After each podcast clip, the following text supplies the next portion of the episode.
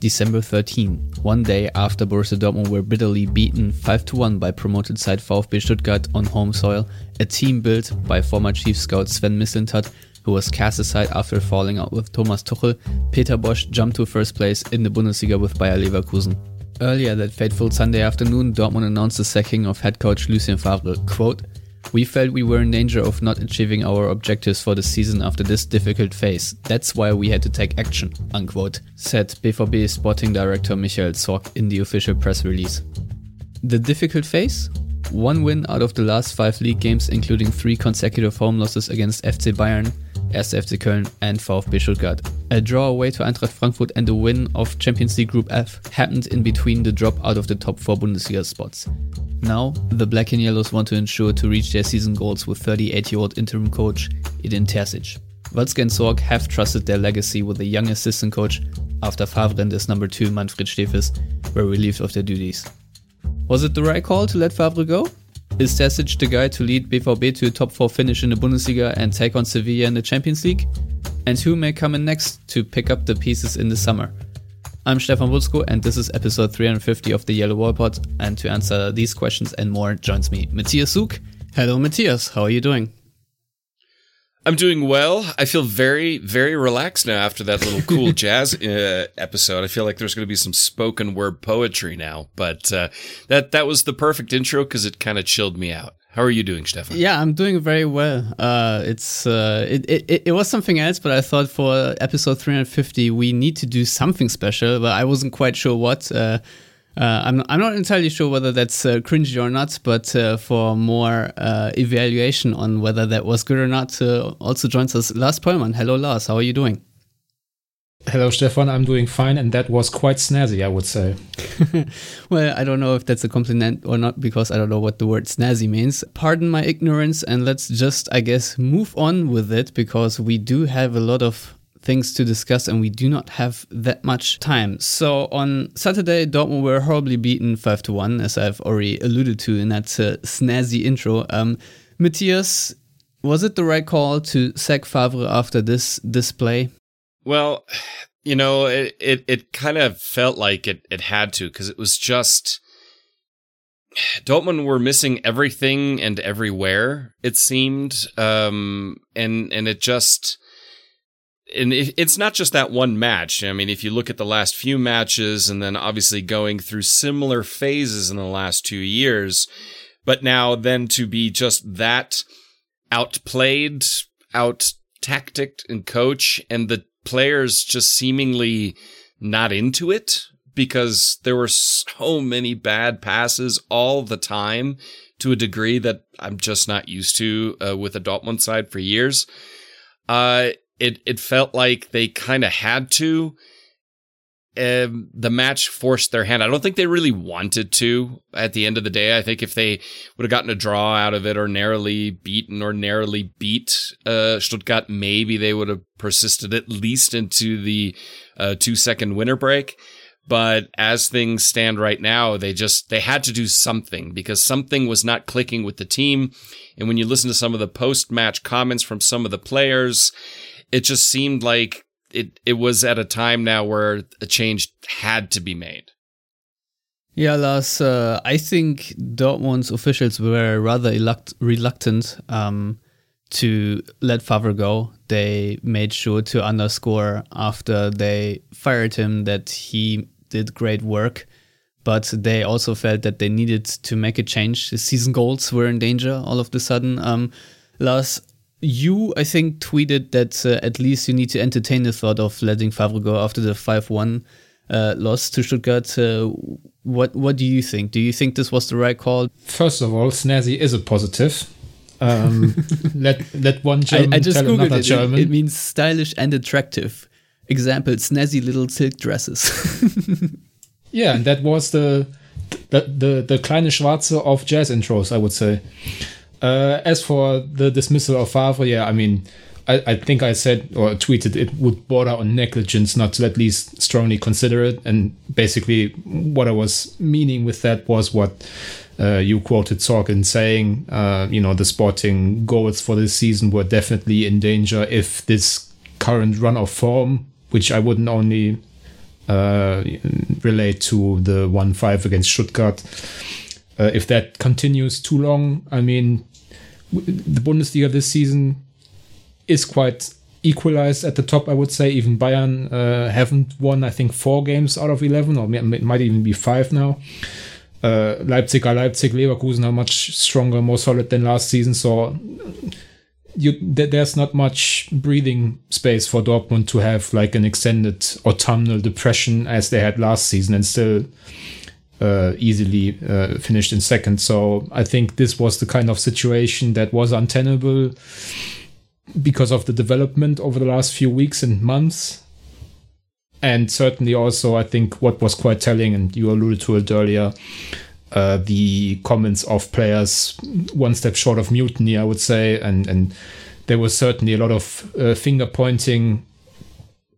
You know, I think basically the two leaders of the attacking department and the defensive department, if we want to think in those terms, uh, Mats Hummels and Marco Reus basically pointed the thing, finger at the other department, if you like. So whenever that happens, basically it boils down to the head coach not having the full trust of his team anymore, the team not being, you know, fully happy with uh, decisions and tactics applied. So ultimately, I think this was inevitable, but still uh, on Saturday evening I wouldn't have necessarily bet on it happening just because of you know schedule congestion and it being really hard to bring someone in mid-season, especially this year. Uh, but obviously they kind of cut out the middleman, if you like, and went with an assistant coach who's been around the team, but who it's now been reported on Monday by Kicker, for example, that he definitely has ideas that run a bit counter to what uh, Favre implemented over the last, let's say, 18 months, because I think we should not forget that Favre's first season was really good. And for, certainly the first half season, uh, they kind of ran away with the Bundesliga. Obviously, they didn't finish the job against Kovac Bayern, which is arguably a, a blip on on his record at Dortmund, but still, we we shouldn't, uh, you know, be too excited about a good man losing his job because he certainly did a decent enough job at Dortmund for at least the first two seasons. Yeah, I'm very far removed from gleefully rubbing my hands here that Lucien Favre was sacked because I think, first of all, he's just a very likable guy. And I do still think that he's a very good football coach. Um, I always said and I always felt that he is not the perfect fit for Borussia Dortmund. I think everyone knew that, that this is sort of a compromise. Um, and uh, we've talked a lot about uh, the bigger picture of what Dortmund want and what their philosophy should be that they sort of uh, enact from the very top and then hire coaches and players accordingly. And uh, in, in that term, it was always a bit of a head scratcher. I mean, it, it made sense in the context of what happened before because uh, Dortmund were at the back of the uh, Bosz slash Stöger season, and before that, it was a very difficult time with the Thomas Tuchel in the end, and obviously the, the ramifications of the uh, uh, bombing of the team bus. So um, when when Lucien Favre came in and uh, really rocked the Hinrunde, and I think this is sort of where where Dortmund almost peaked under him. Uh, I think they finished the Hinrunde with a nine point lead over Bayern, if I remember correctly. So um, that was that was really good, and uh, I, I thought a very refreshing uh, football, and uh, you you thought he would stabilize the team, and uh, in many ways, I would even say he did. Um, if you listen to our episode right after the Bruges game, I was actually raving about how Dortmund have uh, found some consistency at long last. And exactly when I said that, when the words escaped my mouth, is uh, exactly when shit hit the fan. So uh, if if if I'm the one at fault, uh, I apologize. But um, yeah, Matthias. So before we talk about Terzic, um, maybe in the bigger picture, um, what do you think? Uh, can we make out of the Favre era at Dortmund, the two and a half years uh, of um, a coach that had the highest points per game on average, 2.09, but quarterfinals per game equals zero. Uh, what do you make of this era? Well, um, you know, obviously, anybody that follows me on Twitter saw that there were a few debates uh, over the course of the weekend. Um, I vehemently reject any notion that Lucien Favre is not an excellent coach. He's a very good coach. Um, and the development of Dortmund under his tutelage uh, showed as much. I mean, after let's say the second Tuchel season and then the the season of the two Peters. Um, you know the the club were rebuilding a lot. There was again been turnover of key players, and you know they said it's going to take some while for Dortmund to be challenging Bayern to be challenging for titles. Uh, that was the directive given at the time, and Lucien Favre um, changed that trajectory dr- dramatically by improving Dortmund, by bringing back morale, by being more tactically astute than his immediate predecessor, uh, Peter Stöger, when it comes to what could excite the players and the fans alike. But the problem at the end of it was that even though he developed Dortmund to that next step or regaining a step because they are under his in his tenure uh, uh you know the Bayern challenger they've proven that two straight seasons. Uh, to go that next step, I had always questioned whether he was the right guy because he he'd never coached a team that's on the front foot in the sense of always coaching a team that was the underdog. I mean, look at the amazing job he did at Borussia Mönchengladbach. Um, and of course, his time there got tainted by the fact that he quit on them when things were pretty bad. Um, that all being said, I think overall we can be thankful that he came and stabilized things also with his personality and who he was. Very calm, very cordial and friendly and likable and nice. You know, there was no you know oddity about him. There was no edge uh, like Thomas Tuchel who was genuinely and generally quite disliked by a lot of people. Um, whereas I I would struggle that you find many that have anything bad to say about Lucien Favre, uh, even at Gladbach, even after he left the way he did. So, as such, I'm very thankful that he came. I think he was the right person at the time to do what he did. But for Dortmund to really take that next step, you need a coach that's willing to risk it a little bit more, to push the envelope a little bit more, and to get more out of the players in an emotional sense, not just in a player development sense. Um, you know, and that's that's kind of an area that I felt was a little bit missing, and it's kind of been shown this season. Uh, some players have kind of checked out. I'd I'd argue Jaden Sancho has kind of checked out. Um, and but at the same time, he also helped young players step forward and play better and gain confidence. So overall, I would say very, very good that he was there. Very thankful that he was there.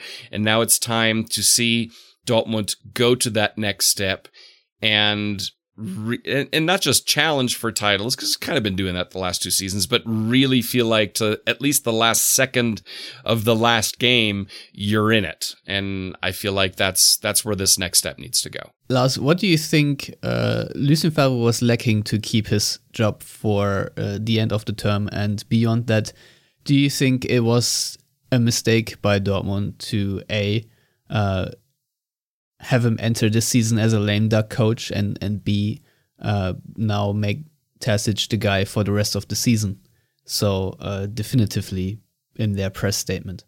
Uh, let me answer the second part first because that's the easiest to answer. I think it was definitely not the wrong call to go with him as a lame duck in terms of, you know, not extending his contract. Um, I would argue that the biggest mistake they made was actually signing him to an extension after the first season petered out in the second half. Uh, I mean, obviously they were quite close to Bayern, and uh, actually the the title was decided on the final match day. But I mean, if we remember back to the game against Bremen, for example, in late that season, uh, you know the title was basically decided before, and you know they they had thrown it away in a sense. So I think they prematurely signed him to a contract extension, and we talked about it a lot, uh, especially this season. That you know they don't like going with a lame duck situation, and that's why they signed him to an extension. But I didn't think at the time that he merited it, and kind of been proven right now because they've uh, gone not even six months into his final contract uh, or final year of contract, and he's gone now. So that was kind of uh, you know a predictable in a way uh, mistake, but you know that's what kind of happens sometimes. Uh, what does he lack? I think a an idea how to develop this team from you know a stable base level to greater things. I think he's he was the perfect person first and foremost, and in, in a secondary sense also a very good coach for what they needed at the time. But you know he was. Let's go with a with the car analogy. He was the kind of guy who got them off the off the parking spot and you know during uh, or, or, across the street but you know now that they need to go on the autobahn uh, he didn't find the final gears. So uh, i think i think he he just doesn't really have the kind of idea to uh, bring a team forward with the kind of talent they have at this point. Um, you know the the laborious deliberate approach and build up has caught them time and time again. I think some of the decision making or lack of uh, decisions uh, has hurt them. So, uh, yeah, I think I'm struggling. I, I, mean, we've we said now numerous times that he's a, a, really good coach, but I still kind of struggle to see where he goes next because there's not a lot of clubs that his philosophy in which he's fairly set uh, I don't see many opportunities for him to make that work. So uh, I kind of think he should go into national team coaching, which is also a bit more of a hands off approach, which I think his personality would be well suited to. And then finally, Terzic. I mean, it's ultimately almost impossible for us to really have a sense of what he will be as a head coach because he's never been a head coach. Certainly not at the pro level. I don't think he was a head coach in the youth level. But you know they know him very well. He's been around the club since 2010 with, as he said, a short break, which was actually like five years. But you know, I mean that's splitting hairs in a way. Um, he's a he, he's a Dortmund fan. He's a definitely a more excitable and emotional guy than Favre. And I mean, we know this team has a lot of talent. They uh, have shown even this season glimpses of brilliance in some games. And to unlock that, I think we need to look more at the personal side than, you know, is he a tactical magician? Probably not. I mean, if you're a 38 year old assistant coach, I mean, you would presume that he he'd have gotten his shot as a as as the head guy at some point if he were a prodigal you know coaching talent. So I'm thinking more more in the sense of they wanted him as a personality, and I think it certainly makes sense to go with someone who knows the squad very well, because you don't have time to get to know a team. I mean, if there was a winter break this season, I'm sure that a they wouldn't have fired Favre for three games ahead of the winter break, and b I'm pretty sure they would have or they would have at least looked at someone else. But given the situation as it is and you know their lack of breathing space in terms of uh, finishing in the top four, which is absolutely paramount in COVID times due to financial constric- uh, constrictions.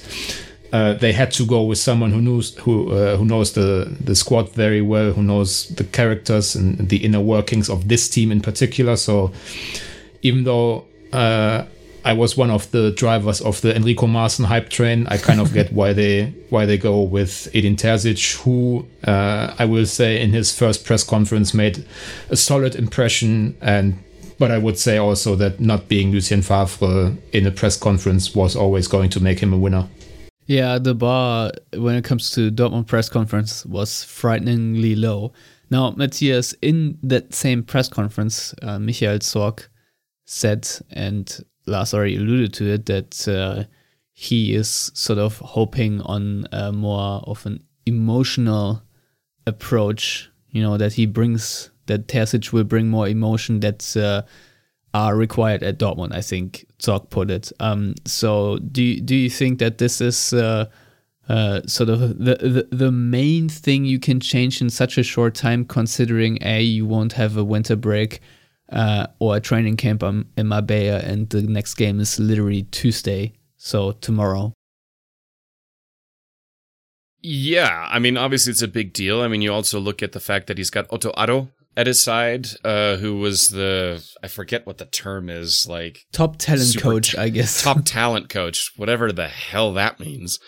I mean, that's kind of like we've got a throw-in coach okay. Well, Congratulations. It, it, it, it sort of, it sort of means you, you, you look at your best young players like yes. Bellingham and yeah. Gio Reyna, and then you show them how to take down the ball with your left foot and finish it with the right outside of the boot. This is sort of what, what he did. it's like extra extra training for the uh, yeah hochbegabten for the uh, highly uh, skilled uh, young young guys. So this is what he did. So he was mostly working with with young players to improve their skills and and other facets of their game.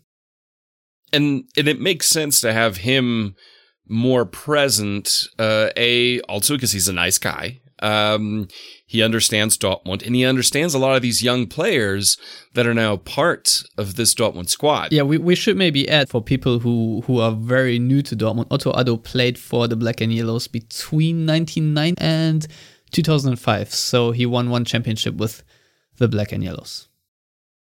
Yes, uh, and always highly respected, very liked. I would also strongly assume now. Also, the under seventeen uh, head coach is is also now an assistant on Terzic's staff. Um, though the question is, is it really Terzic's staff? I would also strongly assume that there's going to be a stronger involvement from Sebastian Kehl.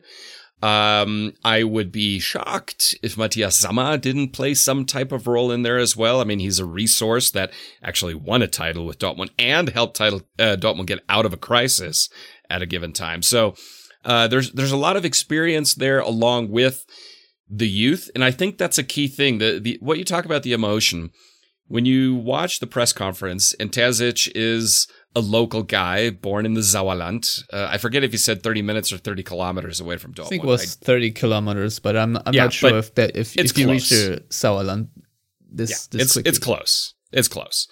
Um, and yeah, he's more emotional. He was an assistant under Slaven Bilic, who obviously is a very emotional guy.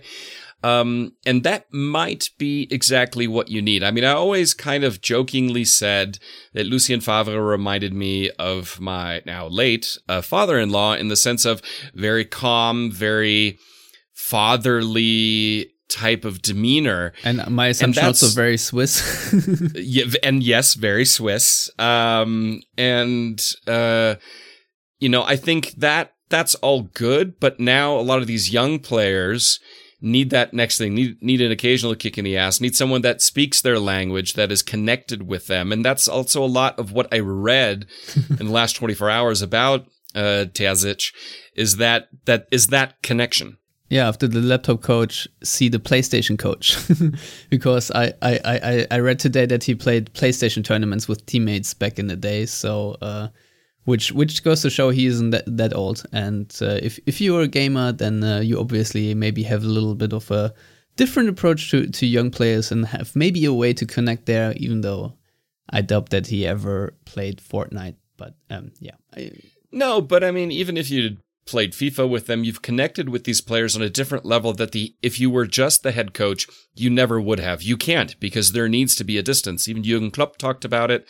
If you watch the documentary from 2012, uh, where he said, you know, I come into the room, even though I have a good relationship with my players, everyone stops talking because the boss is in the room. You know, it's not like they talk about, hey, uh, coach, this is what I did this weekend.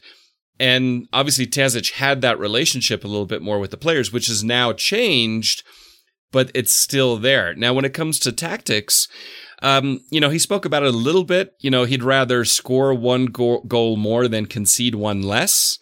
Uh, he he obviously spoke of the Dortmund DNA, also as far as maybe wanting to be a more intense, higher pressing, aggressive side, which I think speaks to a lot of the skill sets from certain players, uh, and might may excite them again and get them moving forward again. And so, I think he's saying all the right things.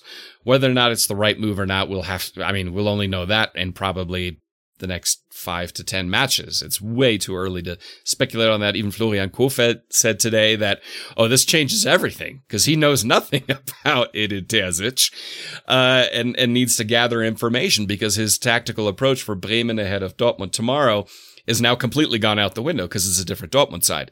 And in terms of being able to convey tactics, you have a very tactically astute group of players. Even some of the young ones, um, but the more mature ones that have been there for a while, be it a Hummels, a Witsel, a Can, a Delaney, a Brandt, a Guerreiro, a Reus, Hazard, they, they understand it and you know, you're talking about nuances at that point. So I think, I mean, we'll have to wait and see, but I do expect more energy. And so I, I understand why they made this decision from an emotional standpoint, because that was something that was oft criticized, especially in the last few matches that Dortmund just, the players seemed just not engaged. Yeah, you said you do expect more energy. Uh, I am hoping for more energy, but I don't know if I can expect this because due to the schedule congestion and seeing other sides struggle right now, like for example Bayern, I, I see them, uh, you know, gain a point against Union Berlin, which was uh, not very deserved because they look completely gassed. And Union Berlin uh, really, uh, yeah, should, should have steamrolled them, to be honest. Um, and Stuttgart, I think, also did profit from the lack of freshness that Dortmund have. I mean, uh, Jude Bellingham obviously uh, was maybe a bit inexperienced ahead of the uh, 2 1 that Dortmund conceded when he attempted a 1 2 pass with, I think it was Guerreiro, uh, at the edge of his own box. However, um, yeah, uh, I, I, think Dortmund uh, right now are not the, the side that can fire on all cylinders. Um, so, Lars the first thing I did that Terzic said or, or, or tried to convey at the news conference today is that he is also sorry for the 5 1 loss and that he takes responsibility of it because he was obviously part of that coaching staff. So, um, you know, if if you read the papers and, and what he's been described to, as, then uh, it's it's someone who who is a good scout who can analyze opponents very well. Um, but how much do you expect to actually change within those uh, couple of days? Sunday was sort of just a recuperation slash rest day, and uh, today is the final team training. So um, Matthias already said you you want to ex- uh, you you want energy levels to change, but uh, uh, beyond that, what do you think can be achieved on Tuesday and and in the three games before Christmas? Yeah, I mean that's the big question. Um, I think this is going to be more about attitude and you know uh, mindset, which they talked about quite a bit today, than uh, you know necessarily a tactical wrinkle they throw in because obviously you don't have the opportunity to train anything of real interest. I mean. Uh, a final training session, you probably talk about specific stuff to Bremen, you know, uh, maybe set piece defending and all that stuff, if that's even part of you know the actual on-field training at this stage. I mean, they've so many matches already this season, and uh, I think at least 26 until the end of the season. So without a real winter break, I mean, it's it's going to be coming down to how they approach the the game against Bremen, then also uh, at Union and Braunschweig in the cup. I mean, I'm expecting a couple of personnel changes, but really the the biggest change should be how they approach the game in terms of their mindset. And in that sense, I think a coaching change is always also, uh, you know, taking away some excuses from players. I mean, uh, Mats Hummels and Marco Reus can talk great game uh, after you know, playing like absolute absolute dog shit for 90 minutes against Stuttgart themselves. I mean, Marco Reus looks absolutely dead on his legs, and I, you, you want to take him to the glue factory. And Mats Hummels uh, made huge mistakes in front of goal, uh, ahead of the goals himself. I mean, it's not like they you know held the band together and and the young guys made the mistakes. No, it was the the absolute leaders of the team also letting the team down. So there's there's no more excuse for anyone on the team. Uh, they got their presumable wish, you know, not a, a, new head coach, a new approach in terms of how the coach talks to the team, how maybe they come to decisions, how they approach games tactically. So uh, I think when uh, Pep Guardiola left Bayern and they uh, got Carlo Ancelotti. I, was it Mehmet Scholl who said the, the shackles are off the yes. team and and they they suddenly played with more freedom, yeah. uh, meaning they were unchained. In, I, I remember he had a good phase for like a couple of months and then uh, everything fell apart again. So. Yeah, I mean, obviously, when things fall apart for Bayern, it still means uh, Ancelotti wins the double in his first season. But you know, uh, I think I'm fairly optimistic, which might uh, shock some people on episode 350 uh, that I'm the op- optimistic one about something. But you know, a coaching change is always uh, a chance for a fresh start, and with a couple of personnel decisions going a different way than before, you know, maybe they change something after 45 absolute god awful minutes instead of hoping that miraculously they will change themselves. And maybe you know the second striker you've been talking about for months even before he was eligible to play actually plays more than five minutes in a game that you know is quite important you know. Yes, uh, I, yeah all your grievances. Come on let it all out. I'm assuming i was quite finished actually uh, assuming that things are going to be better but obviously with the small uh, amount of time available for them on the training pitch, you know, it might be a bit of a work in progress. Yeah, no, uh, absolutely. But I mean, there are not too many things I would criticize about Lucien Favre overall. Um, but I, I do think that his, uh, you know, substituting was not the greatest at times. Uh, I think I made the same uh, criticisms had uh, leveled them at Peter Bosz, for example, and uh, I don't even remember the Stöger time at all. So, uh, but yeah, um, I, I, I do think that he is too often too reluctant to pull the trigger on something. But uh, I mean, there was there were phases this season where it improved, where he actually made changes at halftime, which weren't just uh, out of necessity due to injury or so, but uh, actual uh, tactical changes where uh, you know one awful 45 minutes of a player or so were already enough um, to make a change. And so um, that, that criticism is a little bit uh, cushioned by that, I guess. But uh, yeah, in the, in the recent games, I always thought, oh my God, why are we looking at this for 70 minutes or the game in Frankfurt where you make two substitutions overall? Um, so, Matthias, Lars already just said it, uh, the alibi is revoked. Um, and if we look at how this Dortmund team fell apart after the 2 1 against Stuttgart, um, where, where there was very little fight, um, what do we expect now also from the guys like Witsel, Hummels, and Reus, who definitely are the veterans and of whom is uh, some some more expected than they're all showing right now, especially Reus and Witsel, who, um, yeah, I, I, I, are gravely out of form. Well, I mean, ideally, quit fucking up. I mean, that would be a good start. I think. Um, you know, it, it's. I, I had this whole until Favre got sacked. I got this whole rant already planned out. I probably ranted in my head twenty times over the course of the weekend. Um, but you know, uh, I will I will give of all of those I will give Reus a mini pass just because he's he was kind of played in position that, that we all know it's not kind of his thing.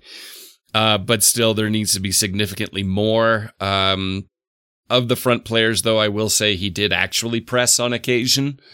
Um, Sancho just seemed to just stop wanting to play.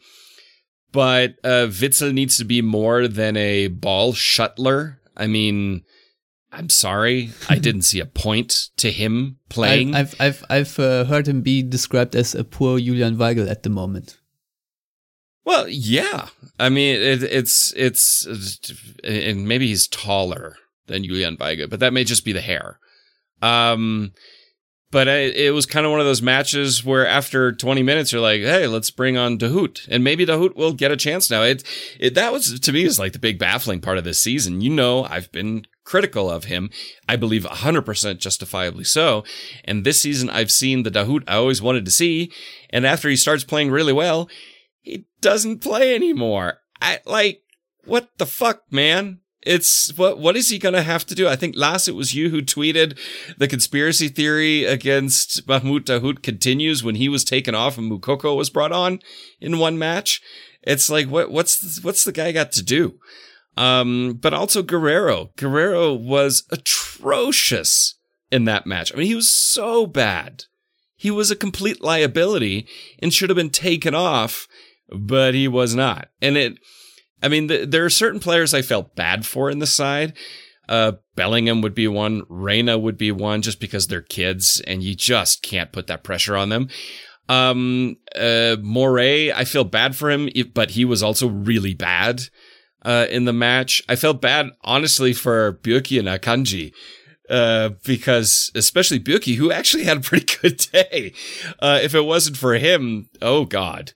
Um, who knows where this scoreline would have ended. Um, but it, it just, there are so many players that should be so much better that completely failed Dortmund. And I'll be honest, watching that match, I had to think of the Zenit match where Dortmund were lucky to have won. I mean, let's be honest. If it wasn't for Zenit being completely incapable in front of goal, um, and Bürki playing well, that that they should have lost that match. Um, I mean, not, and definitely not won it. So the the warning shots were there, and nobody freaking listened. And it it just and granted, it was way more of a somehow thrown together side, but still, it was there. You saw it. You saw the warning signs, and nobody did anything.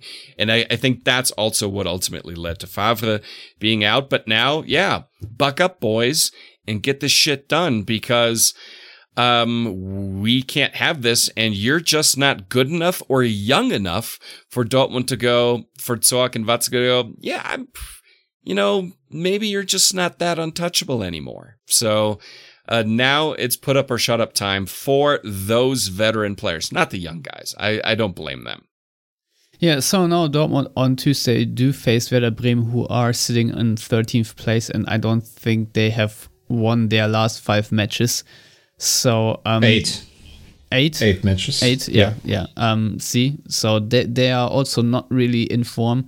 Um, Lars, what do you expect uh, of this Werder Bremen team where Dortmund have uh, struggled a couple of times when they traveled there? I mean, that was the Favre curse, which now has been lifted, obviously. Right. Um, I mean, I don't necessarily follow Bremen too closely for. That was my smartphone.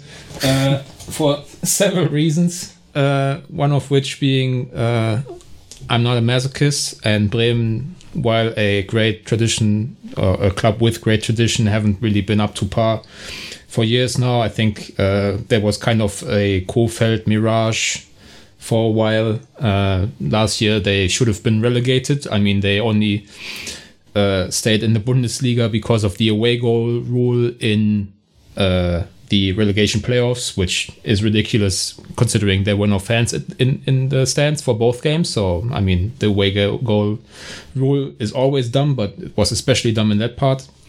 Uh, and this season, I mean, they started decently enough. They had this crazy run of one all draws. I think it was six or seven in a row, something like that. Uh, they even got a deserved point at Bayern, after which they were kind of uh, disappointed in not nicking it at the end. I think Josh Sargent had a pretty decent chance uh, late in the game. But, you know, uh, since then they've uh, lost, uh, I think, three games in a row. And reading about them, it seems that they've completely fallen back into the problems they had last season, you know, inexplicable defensive lapses no real threat in front of goal. I think they still kind of miss Milo Rashica, who's been injured. I think he's back healthy, but not really firing all cylinders, which really has been the case for the entire calendar year. Um, yeah, I mean, this is the kind of game where if where all things being equal, Dortmund would be expected to win quite easily, but obviously things aren't ever really or things equal when Dortmund are concerned, and certainly not when a coaching change is involved. So it's uh, very interesting to see uh, how these teams shape up against each other because obviously, and you guys mentioned it before, Kohfeldt doesn't know the first thing about um, Terzic. Uh, I think nobody really knows much about Terzic in Germany. He also made his uh, uh, coaching license. He he doesn't have the Fußballlehrer, in, uh, which is the German top license. He has the U- UEFA Pro license because he made it uh, in England, uh, working under Slaven Bilic at West Ham. So I think that he's more of an unknown even than you know a new coach who hasn't been a head coach in the Bundesliga would be. So you know I I don't know what's going to happen, and certainly Bremen don't either. No, and the problem is when uh, Dortmund uh, screwed up in Bremen, that was already Bremen in poor form. So uh, that's also not an indicator of what's to happen now. Uh, but with all that being said, Matthias, let's uh, focus a little bit more on the bigger picture and zoom out of Werder Bremen. Um, Dortmund are obviously now uh, on the search of a new head coach, and maybe in uh, in summer's time, uh, they will extend Edin Terzic's contract because he's done an outstanding job, and they feel that the guy from uh, 30 kilometers away from Dortmund uh, ends up being the right fit. Um, obviously, they are linked with uh, the Nagelsmanns and uh, Roses of the world. Um, but before we actually discuss names, um, what I would say Dortmund right now need is a coach that can uh, build a team that's maybe greater than the sum of its parts again and uh, have a spark and actually follow the philosophy that's being dictated by the club. And we have previously uh, criticized that uh, with the eclectic choice of coaches and different uh, philosophies, that it's not entirely clear what Dortmund really want to be. So um, this now, as as I said in the intro, is also a little bit about the legacy of Michael Zorc and Hans-Joachim Watzke, and I think uh, you know starting to be the legacy also of Sebastian Kehl. And this club really needs to know what it wants to be and uh, who the person uh, they they should bring in to to deliver that sort of picture. So, um, Matthias, who, from your perspective, from the fan perspective, and from the identity of the club, who or what should Dortmund be on the field? What should they represent? And uh, after you answered that question, which I'm sure is very easy, uh, then you can uh, pick a head coach and who who could maybe fit that criteria. Yes, of course. All so easy. Um, I mean, what Dortmund wants to be, uh, you have to kind of go back to 2008. Um, and when you look at Jürgen Klopp, he was clearly identified um, at a from a club that was fighting against relegation in Mainz, and they saw in him what they wanted Dortmund to be. Because we can't forget, before that we had Thomas. T- sorry, couldn't even say it. Thomas Doll. Um, that was actually just coincidence. Choked on my own coffee. Um, and and that was where they wanted, and that's where it developed and drove them. Because you just said something so key better than the sum of its parts. There is no statement that better sums up what Dortmund were in the two title winning seasons and the double winning season and getting to the Champions League season than that because Dortmund played teams off of the park that were from a quality standpoint way better. I mean, Kevin Grosskreutz versus Real Madrid I mean, give me a break. Oliver Kirch, um, Marcel Schmelzer. Oliver Kirch. I mean, just um, Ramos. You know, I mean, people forget we had a striker named Lucas Barrios. You know, I mean, um, and even this young kid from Poland nobody had heard about uh, named Lewandowski. So that's where Dortmund need to be. Like you said, I think that's the philosophy they want. If you look at the coaches that came out of Dortmund's youth and under 23s to go on and coach in other places. Um, they all played that brand of football. That is what they brought to Norwich, Huddersfield, um, Huddersfield again, you know, and if you kind of go along those lines, you, you can see that that's, that's what they want to bring from the youth up. But where Dortmund went off the rails was obviously the season where Dortmund were in a relegation spot under Jurgen Klopp, where he then resigned. And lo and behold, you had Thomas Tuchel there, who was at the time the highest, hottest regarded entity in German coaching.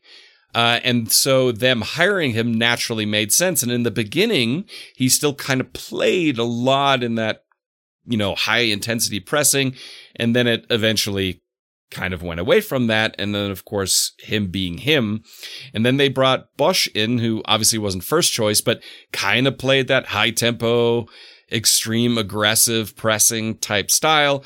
It obviously miraculously backfired, also because of player acquisition. Stöger was just, we need somebody.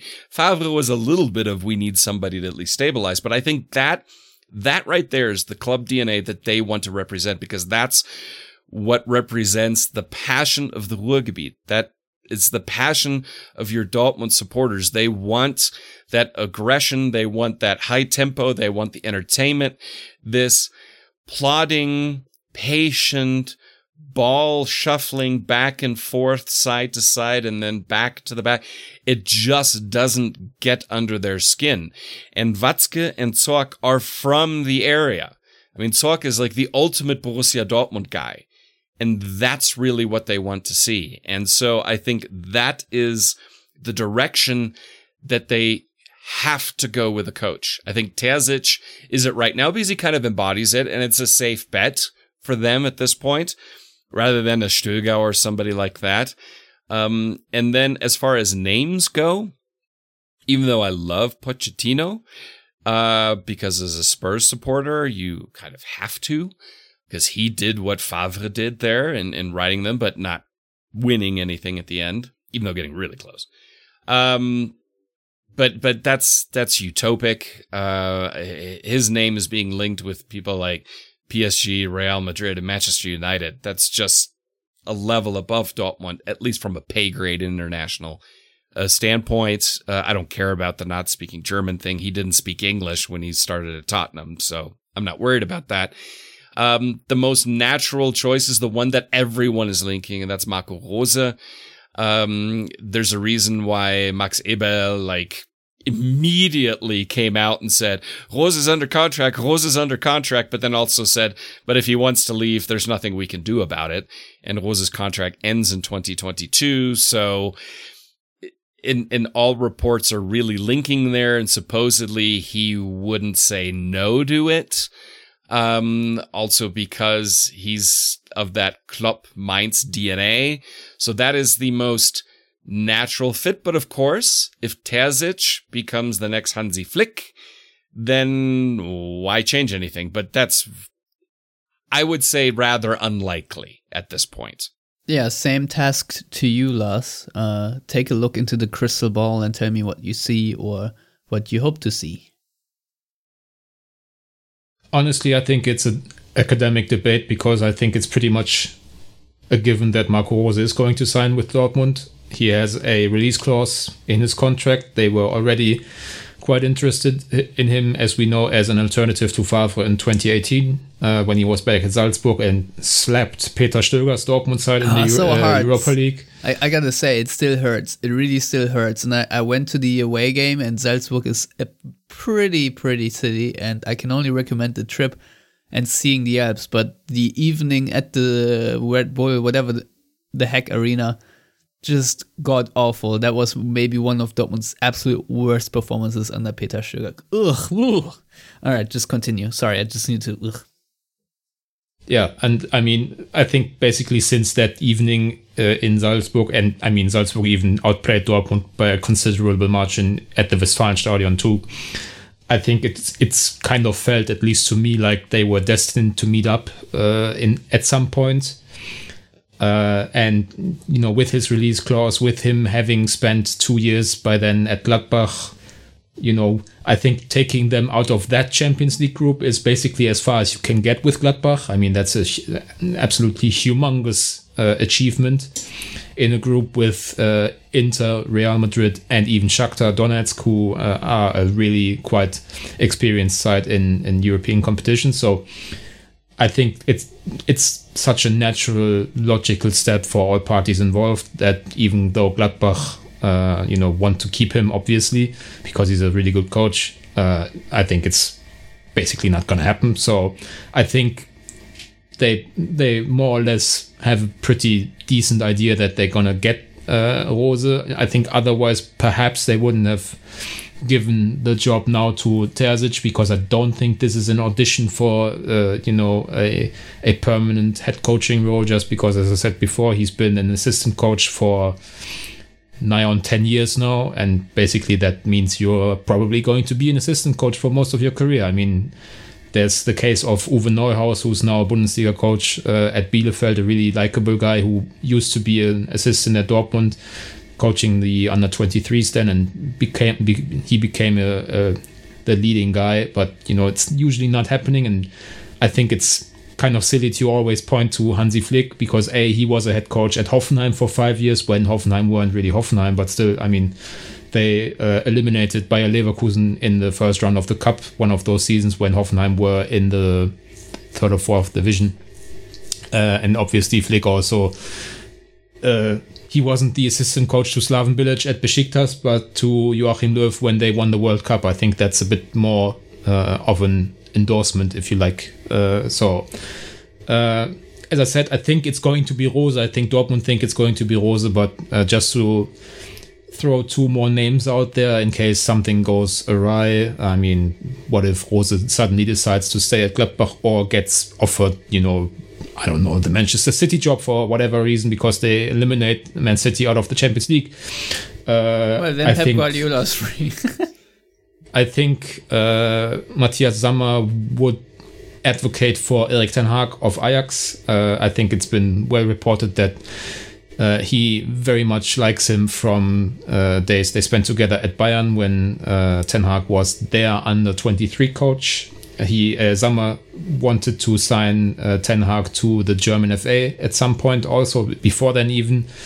Uh, he speaks German. He's presumably taking Ajax as far as he can, but I think it's almost racial profiling. But I mean, do they really want to sign another bald headed Dutch guy from Ajax? Yes, uh, bald guy to Electric soon, Boogaloo.